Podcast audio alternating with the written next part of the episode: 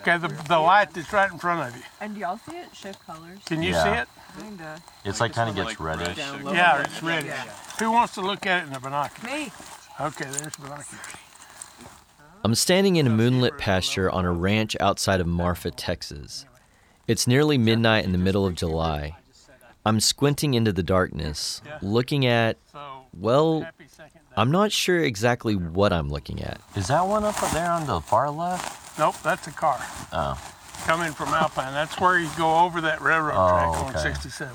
That's Mike Shirley. He's giving me and a few friends his personal tour of the famous Marfa Lights. For the uninitiated, folks have been observing strange glowing orbs in this area since the 1800s.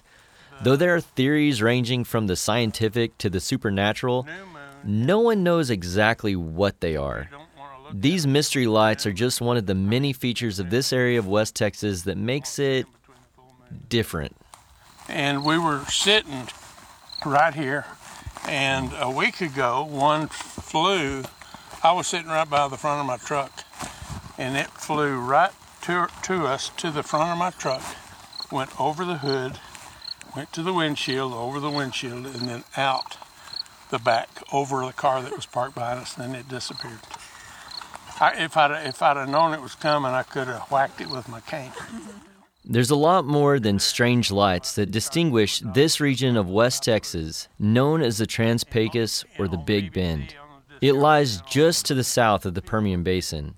And while much of the Permian is flat as a sheet cake, the Big Bend country is marked by striking mountain ranges that break up the horizon of big sky and grassy plains.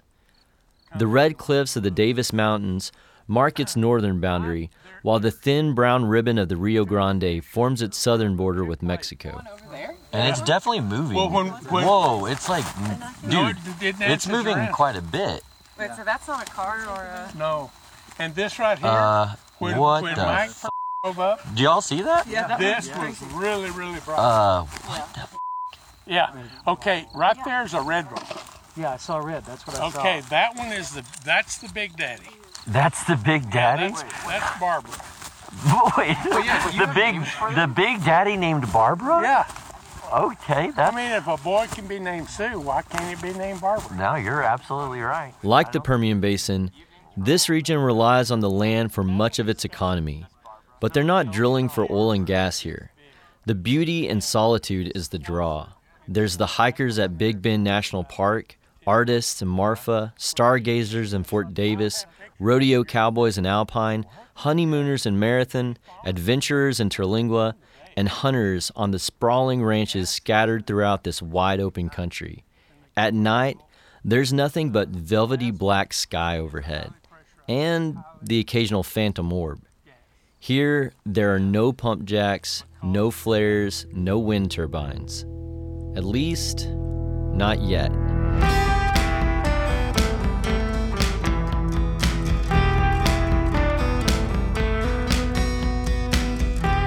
I'm Christian Wallace, and this is Boomtown. In our final episode, we spend some time exploring the rugged Big Bend region of far west Texas. Wildcatters have poked around for oil and gas in this area before, but the record breaking production in the Permian Basin has pushed companies to explore areas further out. And a big find near the Davis Mountains has brought the boom to the Big Bend's doorstep for the first time. We talk with those who are grappling with how to make a living and still keep the beauty of the Big Bend intact. This is episode 11 The Last Frontier. So here's some horses for you to look at. Kind of got their winter coat on, don't they? They do, and, and like these these particular three here are some older horses, so they're not going to quite look as pretty to the eye, but they have been helping me make a living for a long time. That's Craig Carter. He's introducing me to some of his horses that have been featured in films and TV. We're on his ranch deep in the heart of the Big Bend country, over 20 miles from the nearest small town. What are their names? This is Rico, and uh, Rico is 29 years old, Wow, retired. 29 years old. Mm-hmm. He was in the remake of The Alamo. Oh, cool. Lots of commercials. Cisco, if you, that's Cisco, and uh, he's probably been in 30 pictures. Wow. Craig Carter is a horseman, though he's hesitant to call himself that. For Craig and others like him, the term carries an almost spiritual heft, a title that has to be earned. But Craig is modest. He spent most of his 57 years making a living on horseback, and his skills have made him a sought after animal wrangler for Hollywood productions. And then I got a bunch out here that were in uh, 12 strong. As far as something recent, No Country for Old Men. Oh, r- the remake of the Magnificent Seven. Oh, yeah? Most of these, most of these were in that. Cool. We put together 250 head of horses for that show. It was absolutely crazy, mind-boggling. Last year, Craig spent seven months away from his family working on movie sets in Virginia and elsewhere around the country. I've got some horses that uh, that were born in Mexico, and they're tough, not always real big, and not beautiful conformation. Rico, on his best day, would be laughed out of a horse show in our great state of Texas. But when it comes to traversing this rough country, and and I, I say pretty is as pretty does. Mm-hmm. When I shook Craig's hand the first time I met him earlier that morning, I noticed he had the same calloused hands as a roughneck. When we stepped inside his home to talk, he removed his sweat stained silver belly hat and didn't put it back on till he stepped out later to pee off the front porch. Craig was raised in the Big Bend. His roots there run deep. His mom's side of the family were among the first white settlers in the region over a century ago, back when the region's population was largely made up of Mexican immigrants who worked at quicksilver mines. Craig's family settled in the basin of the Chisos Mountains, near the center of Big Bend National Park. The Carters ran the only horse riding outfit in the park. Craig took to the work even as a young boy. When he was 12 and faced with the prospect of spending six hours shuttling back and forth to the nearest middle school, he convinced his parents to let him homeschool so he could spend more time riding. So back then, I was horseback every day. You know, uh, the park is 1,100 square miles, so I felt like that was my backyard. And then we had the family history there, so I would go visit places that I'd heard stories about from uncles and aunts that knew my great grandparents and stuff. Yeah. So uh, the, the the whole park is is just phenomenal. There's some oases out in the desert that, that are not a lot a, a lot of them are not written about and known about, but just spectacular places. Based on the records his dad kept, Craig estimates he's ridden the South Rim Trail through the Chisos Mountains some 700 times. The the Chisos Basin is like an island of of mountains jutting up, surrounded by desert. It's undescribable. It's spectacular. The South Rim is 76, 7,800 feet, and it breaks off, and you can see 112 miles of the Rio Grande making the Big Bend. On a clear day, they say you can see 260 miles in the distance. Uh, our horse ride left from the Chisos Basin at about 5,000 feet, and the first three and a half miles we climbed 1,800 feet. It's it's it's uh, drastic. For a kid who loved riding horses and was fascinated by the Western novels of Louis L'Amour, the setting was practically heaven. The surrounding desert is one of the most ecologically diverse regions in North America. Craig would spot deer, mountain lions, black bears, coyotes, foxes, bobcats, and plenty of rattlesnakes. There were people too, though they were spread out and relatively few, about one person for every square mile. Uh, you know, as a kid, uh, growing up out here, I'd drive 60, 80 miles just to go find a, a party. you know, What, uh, what were the parties like, out of curiosity? I can remember 200 people being at the park entrance uh, on the west side. Just cars all parked, got together, played a little jam session, and hanging out in the desert. Just sleep there that night? Just kind of, We'd all go home because we had to work. oh, Yeah, yeah, okay. yeah. Uh, bonfires at somebody's little casita. You know, not not in the park. No no open fires there, but Terlingua and Lajitas and uh, you know dancing in the dirt. While his mom gave him school lessons, Craig's dad taught him acoustic guitar. On weekends, Craig and his dad would drive over to the tourist hotspot of Lajitas, a tiny village on the banks of the Rio Grande. They'd start their gig at noon and play country music for 10 or 12 hours straight. Craig's love for music eventually grew as big as his passion for horses. He started dreaming about moving to Nashville to be a songwriter. But not even in his wildest daydream could he have imagined his big break would end up coming from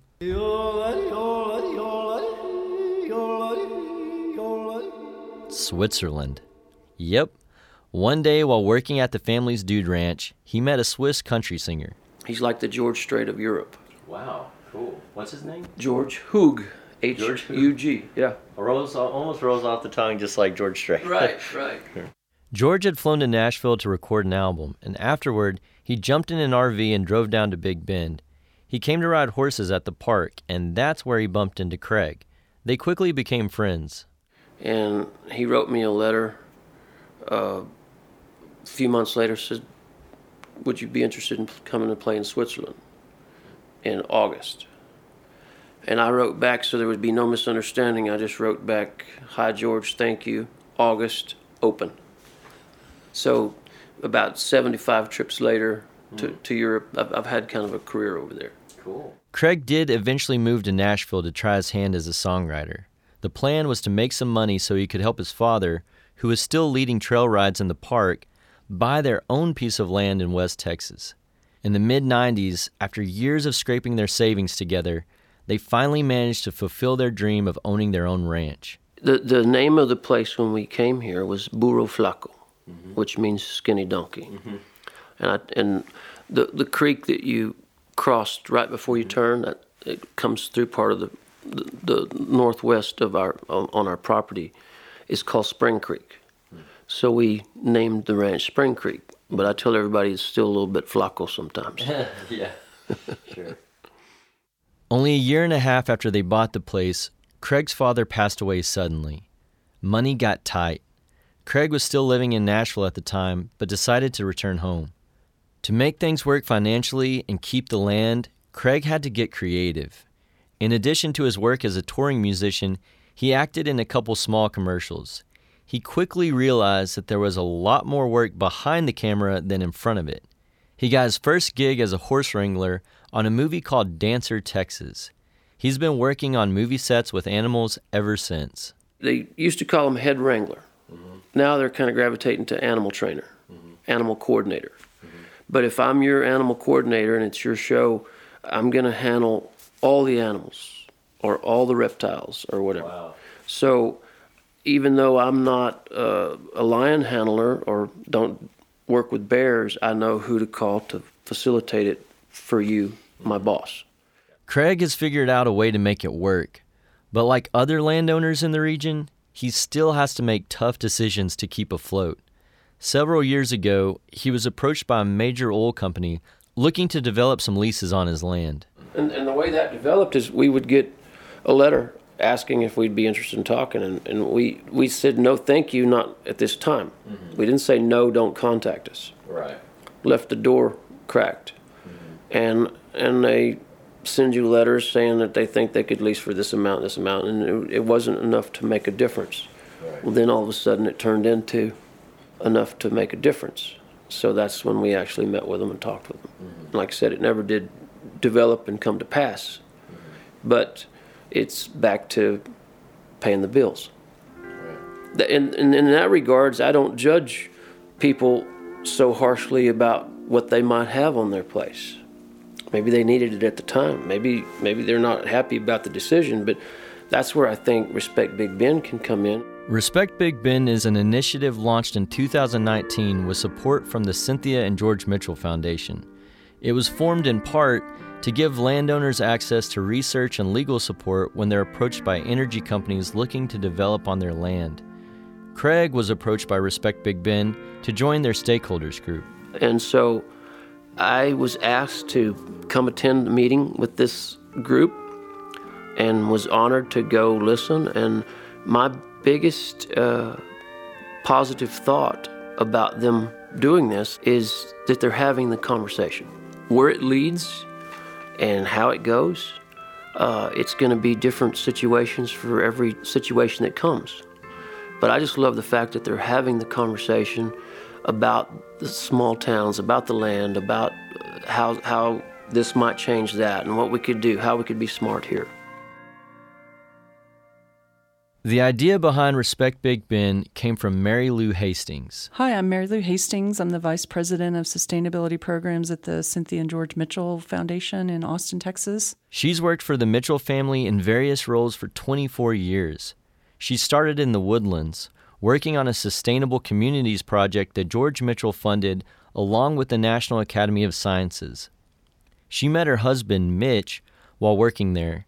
Today, Mary Lou runs several programs at the Mitchell Foundation, which focus on topics ranging from clean energy to water conservation and sustainable education. But the Respect Big Bend initiative is closest to her heart.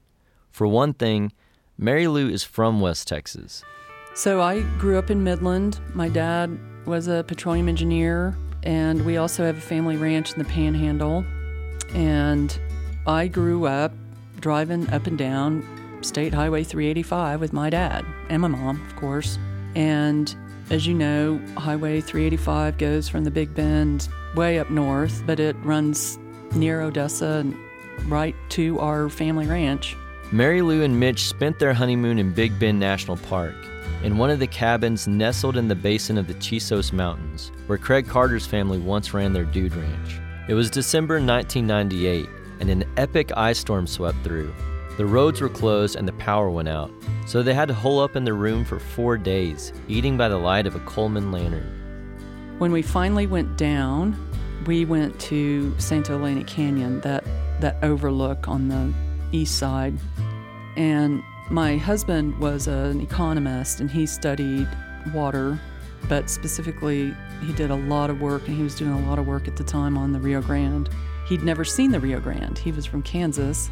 And uh, he did a lot of work in Latin America and Brazil, but he'd never been to the park before. So, the one and only place I got to take him on our honeymoon was Santa Elena Canyon. Flanking both sides of the Rio Grande, the canyon is formed by sheer walls of pink and cream colored limestone, rising up to 1,500 feet above the water. It's a place I know well. My friends and I have spent days paddling through Santa Elena Canyon. Above you, bighorn sheep scale the steep walls, and canyon wrens glide like paper airplanes. As you wind through the canyon, there are hidden, fern filled valleys to explore, and when the river bends, the stony banks that have formed there make for ideal picnic or camping spots. It's a humbling experience, and one of the most beautiful places I've ever been. For Mary Lou, the canyon has become deeply significant. She and Mitch made regular trips to the national park and would often return to Santa Elena to admire the winding Rio Grande. Six years after they honeymooned there, Mary Lou found out she was pregnant with their first child. But on the same day the couple got the best news of their life, they also received the worst. Mitch was diagnosed with colon cancer. Mary Lou gave birth to their daughter in June of 2005. Her husband died three weeks later. Before he passed, they settled on a name. They called their daughter Elena, after the canyon they had loved. It was around this time that the shale boom took off, in part thanks to the fracking innovations of her employer, George Mitchell. A decade later, the boom had expanded into places that had never been developed before the southern periphery of the Permian Basin, right on the doorstep of the Big Bend country. And so my two worlds started colliding. So I became very interested in asking the question to what extent will there be development out here? And if there is going to be development, what is it going to look like? And if it's going to look bad, what do we do? Because landowners have and mineral owners have rights to develop their land and extract resources, but are they fully informed about the impact that that will have and what science can we provide them? What information can we provide them so that they're making the best possible decisions or arrangements that they can? Texas is the only state in the country that produces oil and gas that does not have what we call a surface any sort of surface damage protection for landowners. There are some requirements of things, but um, in general, when an oil and gas company is done with a piece of land, then there's no obligation to restore that piece of land. But when landowners decide to lease their land, they can negotiate with energy companies to develop the infrastructure in ways that will minimize damage to their property. And when production has stopped, require them to restore the land. But even then, a place like the Chihuahuan Desert takes an extremely long time to heal. Mary Lou points out that the impact on the land isn't limited to oil and gas. Solar requires a lot of acreage to produce energy on a commercial scale. It's not just that they come out and put poles in the ground and put a solar panel on it. They scrape the ground and level it. They take out the vegetation. And then there are certain impacts from that. Chihuahuan Desert or any desert ecosystem is very slow to regrow, hundreds of years sometimes. Publicly, Respect Big Bend is not seeking any changes in policy. They're not even seeking any specific outcomes. Much of the energy developed in the region is still speculative, but based on the research the group has funded, West Texas is likely to be, quote, the most energy intensive area in the world for decades to come. Mary Lou has seen the devastation in parts of the Permian, and she knows a similar cycle has played out with booms all over the world. I've lived through it. Many people have lived through it. And it's the legacy of what oil and gas firms do when they move in. They're manic, they get depressed, and they move out, leaving a devastated town behind is part of the worst of the legacy of the industry. And they don't just do it here, they do it globally. Mary Lou is working hard to try and ensure that some of the mistakes she's seen in the Permian aren't repeated in the Trans Pecos region. She's not really optimistic about the future. Well, I have a 14 year old daughter, and I hold her tight and think, God help you. And I'm not a climate crisis person, but based on science, we're way behind the curve, and 30 years from now, or 40 years from now, or however many years, isn't good enough. And I just don't think human nature is capable of that level of cooperation. I don't think we're smart enough to figure out the technology, and I don't think we have enough money to deploy it in 10 years. As someone who works on behalf of an organization that made its billions from fracking and natural gas, Mary Lou says that it's not their mission to stop energy from being developed in the region, but she does hope to at least protect certain beloved corners of the Big Bend. You know, every time I drive here, driving into the park, driving from the park to Terlingua, and then back at night with a full moon, it's mystical, it's um, haunting, it's majestic, it's not like any other place. Afford Anything talks about how to avoid common pitfalls, how to refine your mental models, and how to think about how to think. Paula, while certainly you can mess up on a million dollars a year, it is far less likely than it is on $30,000 a year. Right. I would meet wonderful people that were struggling with a budget that was super tight. It was 100% you need to make more money. Make smarter choices and build a better life. Afford anything, wherever you listen. One recent Saturday morning, I woke up early to meet with Coyne Gibson. We met at Marfa Public Radio on the town's main street. If I had to judge the book by its cover, I'd have pegged Coyne as a farmer. He wore Wranglers and an insulated work jacket. His hair was clipped into a buzz cut and his face was ruddy from the sun. But Coyne is a scientist with a deep history in oil and gas. I was born in Midland, Texas, in the heart of the Permian Basin, and have been. I've lived everywhere in Texas that has an Air Force base. Is uh, one one way to look at things. My family comes from an oil and gas background uh, over the last rough four generations, so it's been part of my life, you know, forever. Coyne was also frank about the fact that he receives oil and gas royalties from his family's mineral rights, though he's hoping to divest soon. Today, Coyne is a member of a local group called the Big Bend Conservation Alliance. As a young man, Coyne went to work in the oil and gas industry like three generations of his family before him. But one day in 1982, everything changed. He was working a gig in Wyoming at a sour gas processing facility. Sour gas is a natural gas that contains significant amounts of hydrogen sulfide, a poisonous gas that smells like rotten eggs. It can be deadly even in small doses. One day, Coyne was on his way to the facility when something struck him as odd. We were on a bus, I was sitting next to the site safety manager, and it struck me as odd that there were cows where there shouldn't have been any cows. And about every 50 to 75 yards, there was a bamboo pole with a, a windsock on it.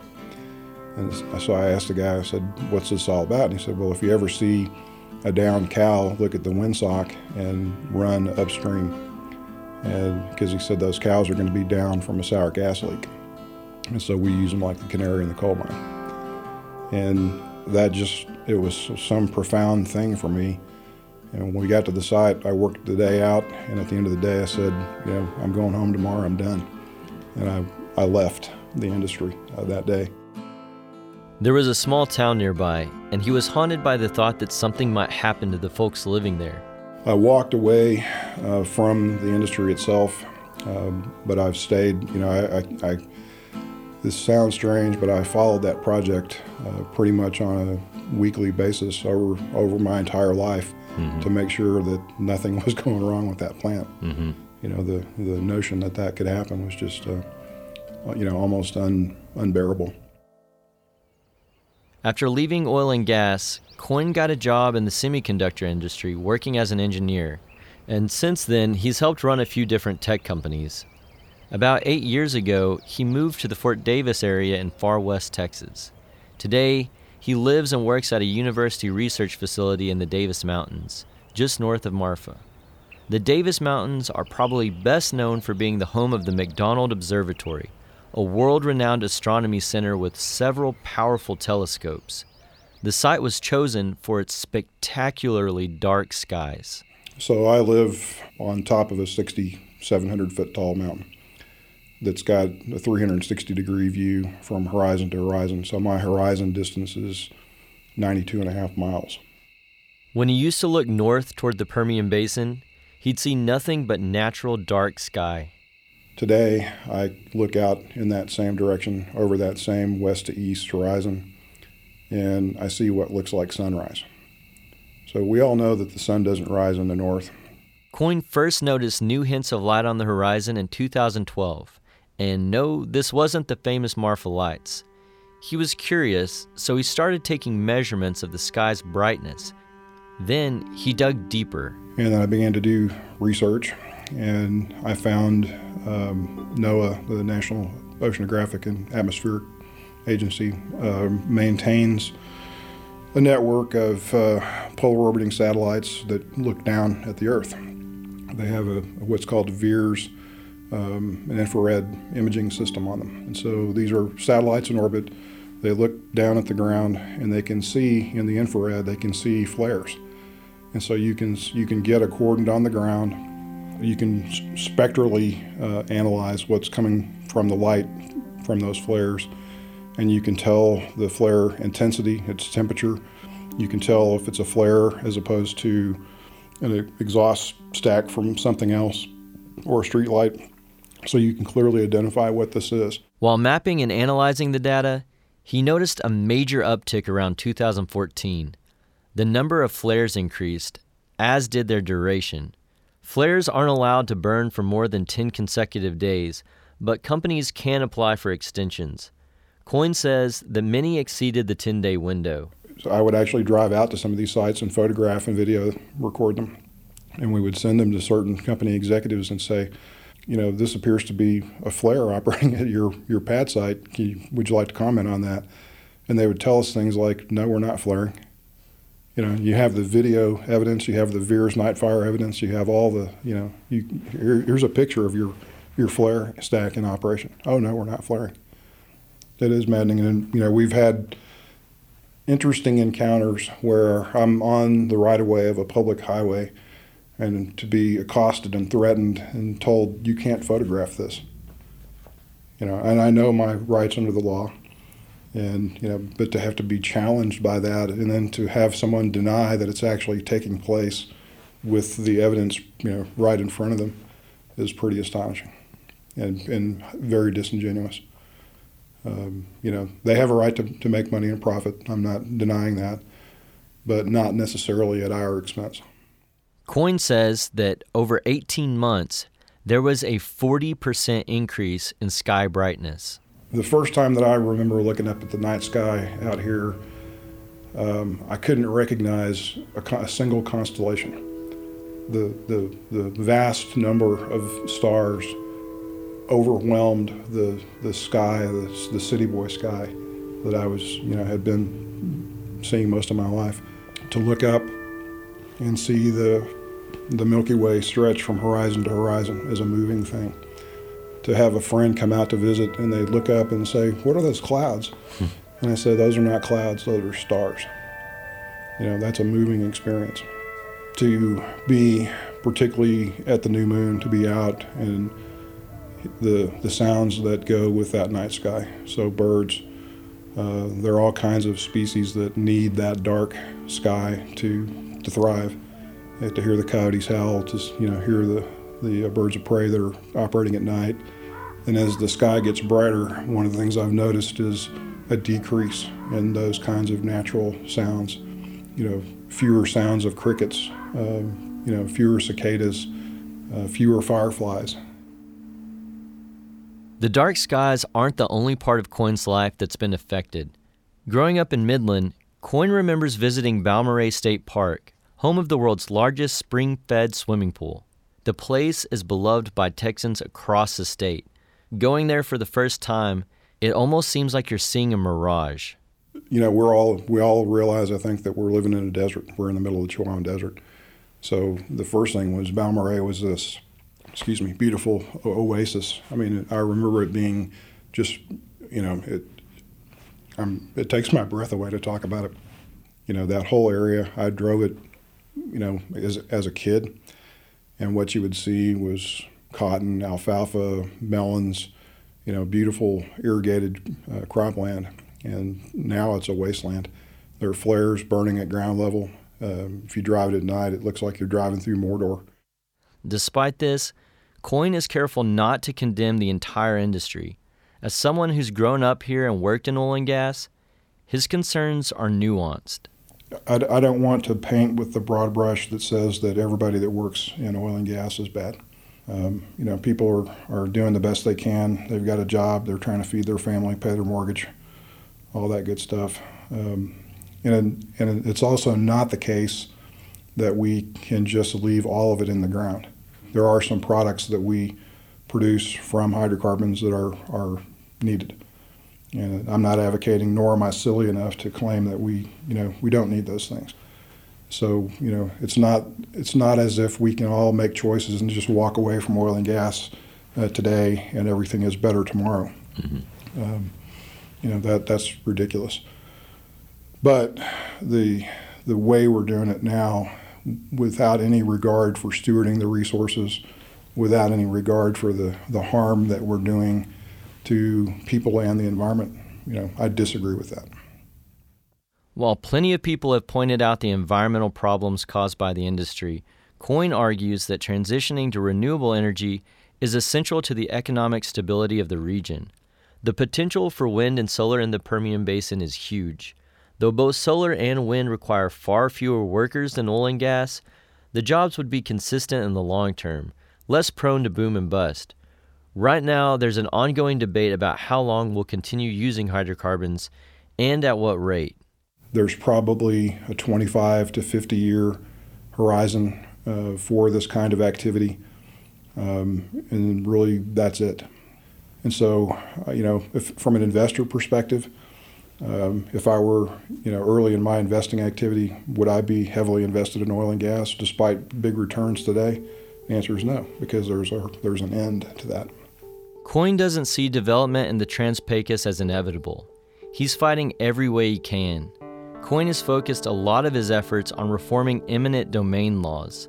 In Texas, if an oil or gas company declares their pipeline is a quote public utility, companies can basically use eminent domain to take any land for their project, no matter how landowners feel.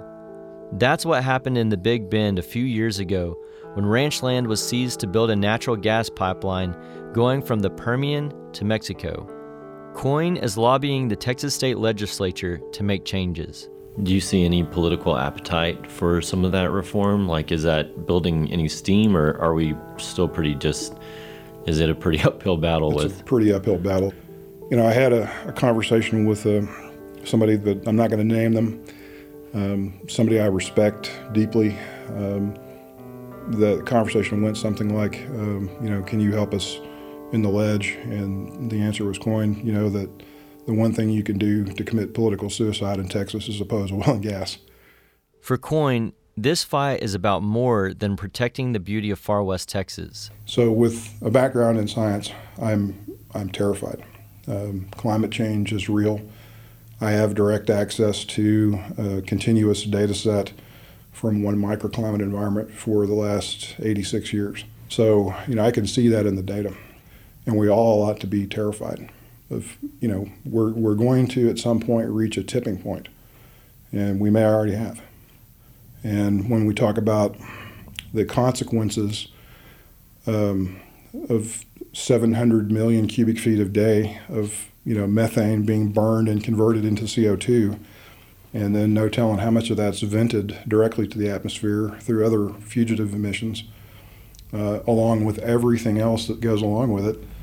Um, you know, it's like we, we've set ourselves on fire, and and uh, are somehow enjoying it. Yeah, it's crazy. I asked Coyne where he gets the motivation to keep fighting despite the obstacles. you know, I don't know exactly how to say this, it'll be ineloquent. If you come out here, you either love this place or you hate it. Um, there's just something about it. There's something about the ground, the air, the sky, just, you know, that you get it.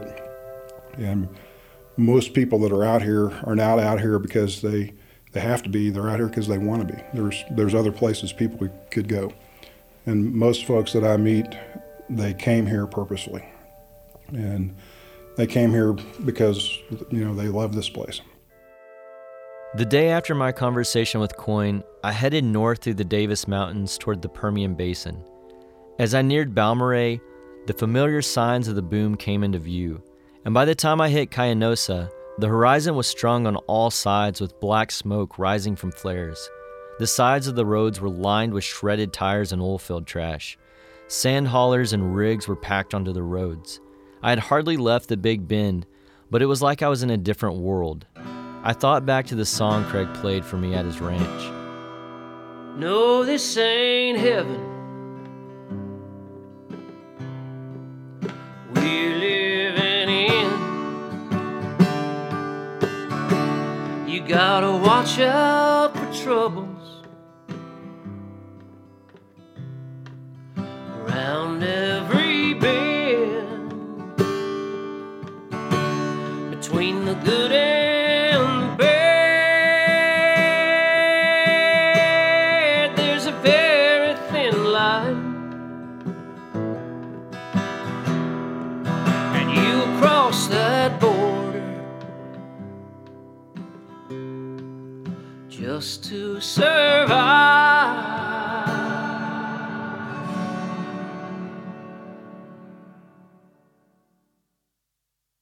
Back in the Permian Basin, I stopped in at a place I know pretty well. Dad, you're older, so you get to go first.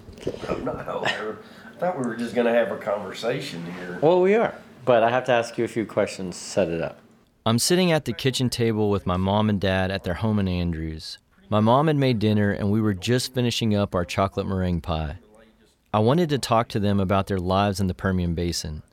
My parents were born and raised here. The story goes that before they got together, they were both engaged to different people. My mom was at the Midland Mall looking for a wedding dress when she ran into my uncle Skeet. Mom asked him about my dad, and they wound up meeting up. The rest is history. Well, and I always told my parents I'm gonna marry him. So, what's going on? I'm hearing a weird, like, boom, boom. It's my heartbeat. We're talking about our love, our love affair. Oh my gosh. The Permian was in the midst of a terrible bust, so after getting married, they took off west to Phoenix and later California. They were chasing dreams and paychecks. They didn't want to return to their dusty hometown, but they eventually did because they thought it was the best thing for my brothers and I, and they've ended up spending their entire lives here. They talk a lot about the kind of work ethic you learn growing up in West Texas and the lifelong relationships you have with friends and family. At the same time, they didn't necessarily want us to stick around forever. So it's like multifaceted, right? You you wanted to move here to raise kids, but you also said that you're glad that we all left. yeah. And so that's seems kind of like a bittersweet scenario. Well, I just think with like our kids, we realize that there is there's so much beyond West Texas. And of course, I mean, all of you guys are so artistic and and we saw that that you had such desires and dreams and things that were so far beyond what you would ever be able to experience or or really fulfill here that you're right, it was very bittersweet. The Permian Basin is a place of stark contradictions. Despite growing up here, despite returning here after college to work in the oil patch, despite doing an 11 episode podcast here, I still struggle to fully wrap my mind around the place. The Permian made me who I am, but like mom and dad have said, I had to leave to become who I wanted to be. But I still carry West Texas with me. I care about what happens to this region, and I understand that changes in the industry not only affect the big wigs in Houston, they affect my friends, my family. Well, I think you understand because you've heard this from us before is that, you know, people talk about big oil and they start talking about, oh, well, we're glad like prices fell because big oil is like suffering. But big oil is all of us, it's the small guys. That's not what people, most people think of as big oil. And for us out here, that's what we think of as big oil. We're, we're the worker bees and, um, we get our cut.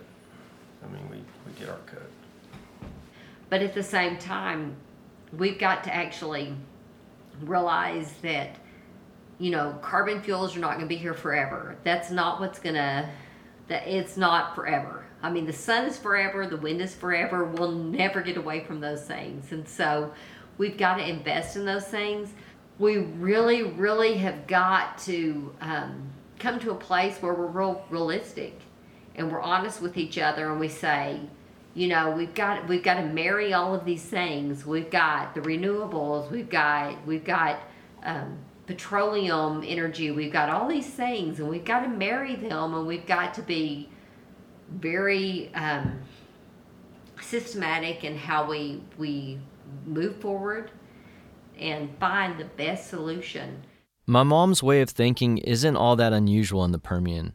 In all my time reporting out here, besides Coyne, I'm not sure I ever heard anyone use the phrase climate change.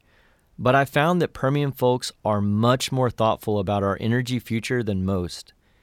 It's easy to believe that our world should be powered by renewable energy, but people out here know our reliance on crude runs deep. So much of our daily lives are affected by oil, but they see it up close every day. What happens here affects the world both economically and environmentally, but Permian residents experience the consequences much more directly and to the extreme. but it is hard you know because we do we do own this home. We do own our property here and we do plan i guess plan to stay here at least make this our home base for a very long time. And you do hope that there will be water that the air quality will be good that things will be okay and that the economy will be good because if it's not then everything that we've invested in is null you mm-hmm. know this is where we are It's where we've chosen to be and where we where we've ended up, and I guess it will live and die by it. So it's what it is. It is what it is. Never heard that one before. Not once, right? No. Uh, is there anything else y'all want to add? Is there anything else you want to ask? How do I end this freaking podcast?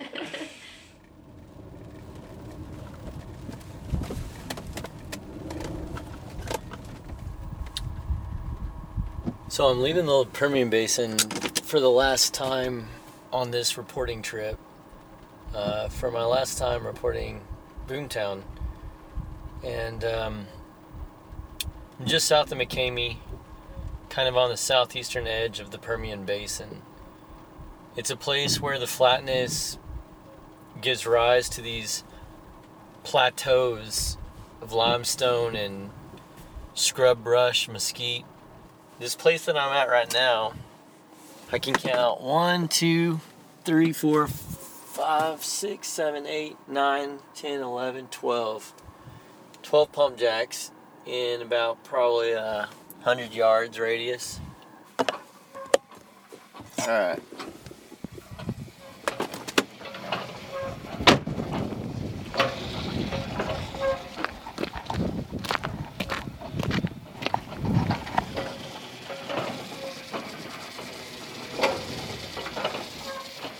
I'm in Upton County right now, not far from where the first oil well, the Santa Rita number one, the first commercial oil well was drilled out here that started this whole thing.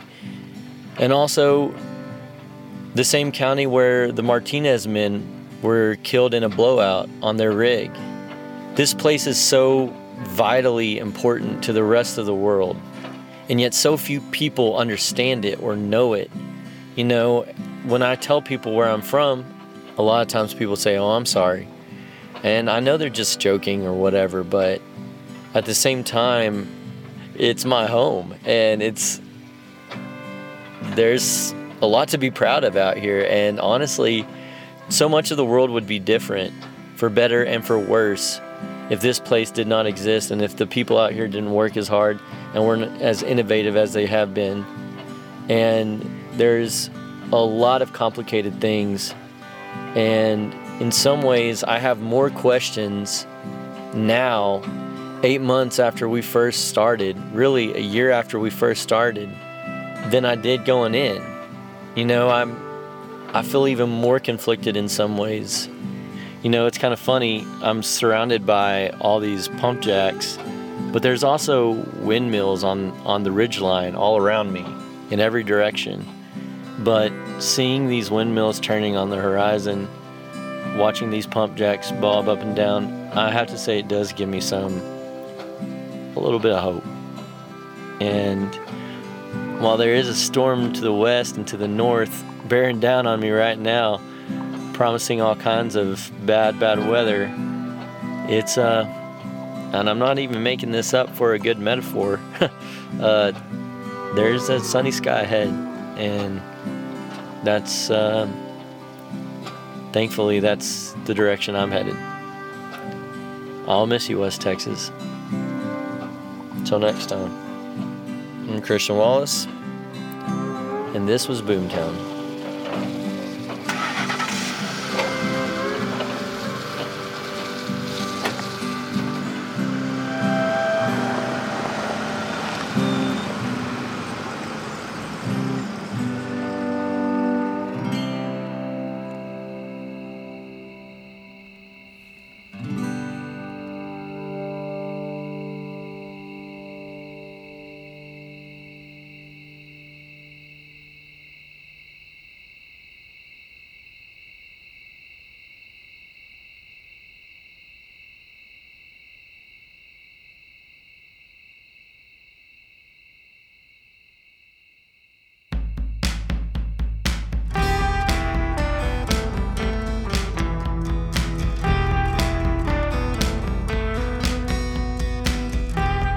Boomtown is a co production of Imperative Entertainment and Texas Monthly.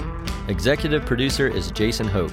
produced and engineered by Brian Sandifer, who also wrote the score. Boomtown is edited by J.K. Nickell and Megan Creydt. Co reporter is Leif Reigstad. Our theme song is written and performed by Paik Rossi. Pedal Steel played throughout the series by Jeff Queen. Thank you to Emily Kimbrough and Nick Simonite for the amazing artwork and photographs. Thanks to our ACE intern, Asa Canty. I'm your host and writer, Christian Wallace. Special thanks to all our partners, loved ones, children, and generally anyone who not only tolerated our schedules, but were our biggest cheerleaders over the past eight months. This episode was made with help from the crew at Marfa Public Radio. Thanks to Mitch Borden for his work reporting and researching this episode. If you're outside of West Texas, you can follow them at marfapublicradio.org. Texas Monthly's parent company also owns interests in the midstream oil and gas industry, among other diversified investments. Our editorial judgments are made independently of any such investments. And finally, a special thanks to all of you who have tuned in, left a review, and told your friends about Boomtown. We hope you've enjoyed the journey.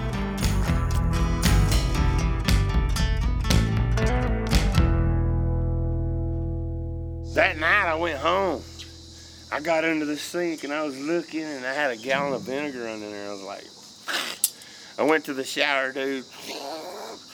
Just raw white vinegar. So anyway, I vinegarized and I was good the next day. I mean, I was just everything healed up the next day, like. Vinegarized. Yeah.